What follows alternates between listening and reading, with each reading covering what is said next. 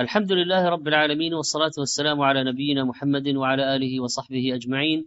أيها الإخوة والأخوات، السلام عليكم ورحمة الله وبركاته.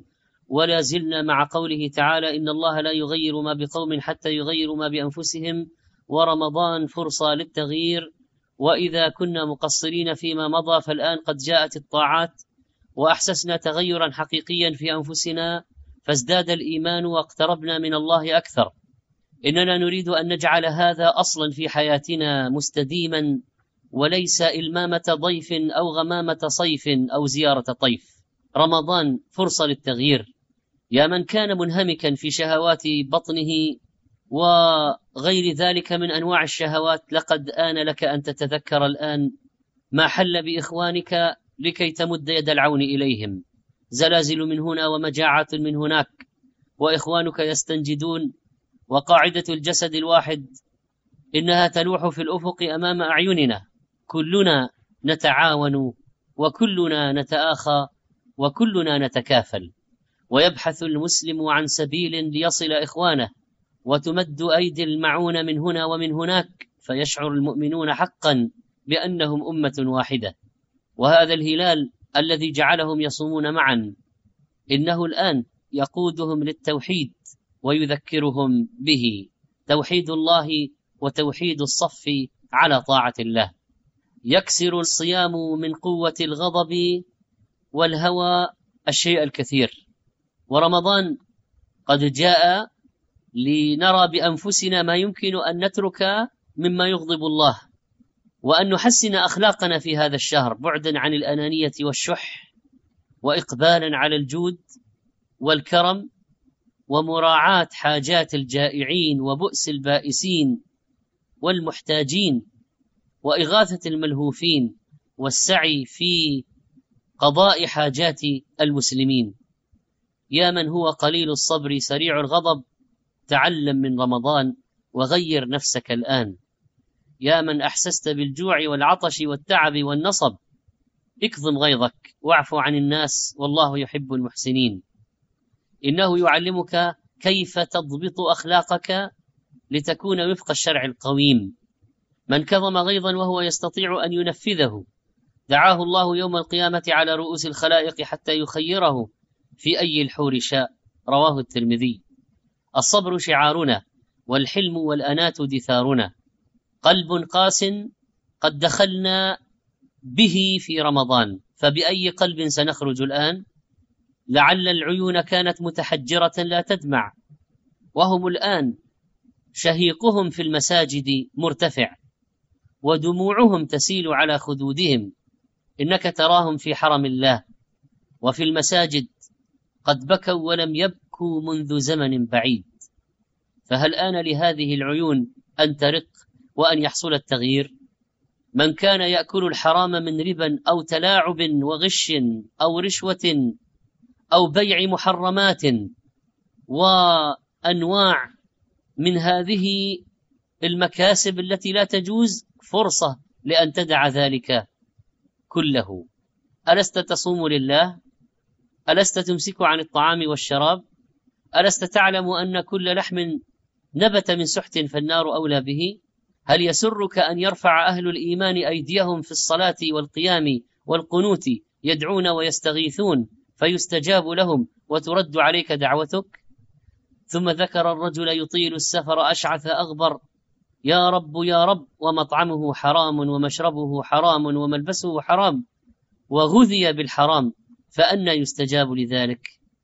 يا من كان كانت مذنبا مسرفا، أو أسرفت على نفسها بالخطايا والموبقات والمشاهدات المحرمات والمعاكسات وأنواع العلاقات التي تغضب رب البريات، ومعاقرة المنكرات، قد آن الأوان للرجوع والتوبة والخضوع. وتوبوا إلى الله جميعا أيها المؤمنون لعلكم تفلحون، إن الله يحب التوابين ويحب المتطهرين. هذا دأب الصالحين وحلية المؤمنين، العودة إلى الرب الكريم. لله في كل ليلة عتقاء. يا أيها الإخوة والأخوات، نسأل الله أن يجعلنا منهم في هذه الليلة وفي غيرها، وأن نكون أوابين حقيقة، أن نعود إلى فعل الخير، نترك الشر وأهل الشر وسائل الشر وأدوات الشر. إن الخيرية التي تأسست في نفوسنا تحتاج إلى تنمية. إن هذا الخشوع والبكاء وهذا الصيام والتلاوة وهذا الدعاء يحتاج إلى مرافقة عادة تكون له بعد رمضان أيضا.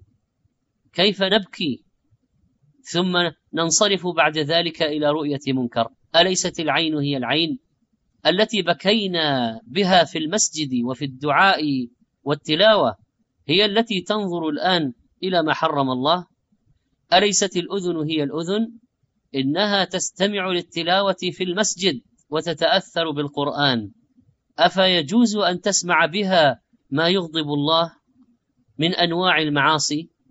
يدك التي رفعتها تكبر أي شيء تقترف، رجلك التي مشت إلى المسجد، إلى أين ستمشي في الليل في بقية هذا الشهر؟ إخواني وأخواتي، لسان صام عن الطعام والشراب المباح في الأصل، أليس قد آن الأوان أن يصوم أيضا عن فري أعراض العباد وأكل لحوم الناس والغيبة والنميمة والكذب والبهتان؟ ما أكثر افتراءات اللسان، ما أشد الذنوب التي يقترفها.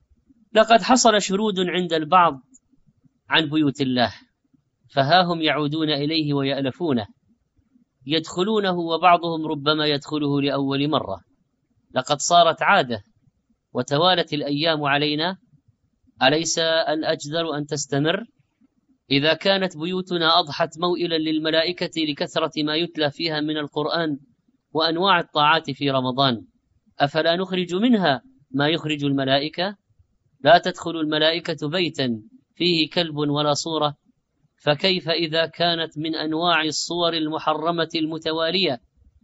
كيف إذا كانت من جلسات تغضب الله وعلى أنواع من المعاصي؟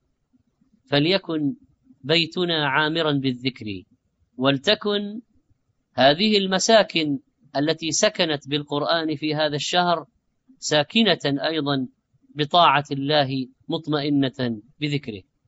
نسألك اللهم أن تتوب علينا وأن تغفر لنا ذنوبنا وإسرافنا في أمرنا، ونسألك عز وجل أن تجعلنا عليك متوكلين وإليك مقبلين مسرعين عجلين. وعجلت إليك ربي لترضى.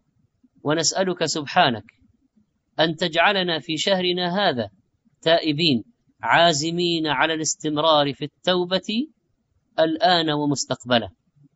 ونسألك سبحانك أن تجعلنا ممن يجود بالخير دائما. وفقنا لعمل الصالحات.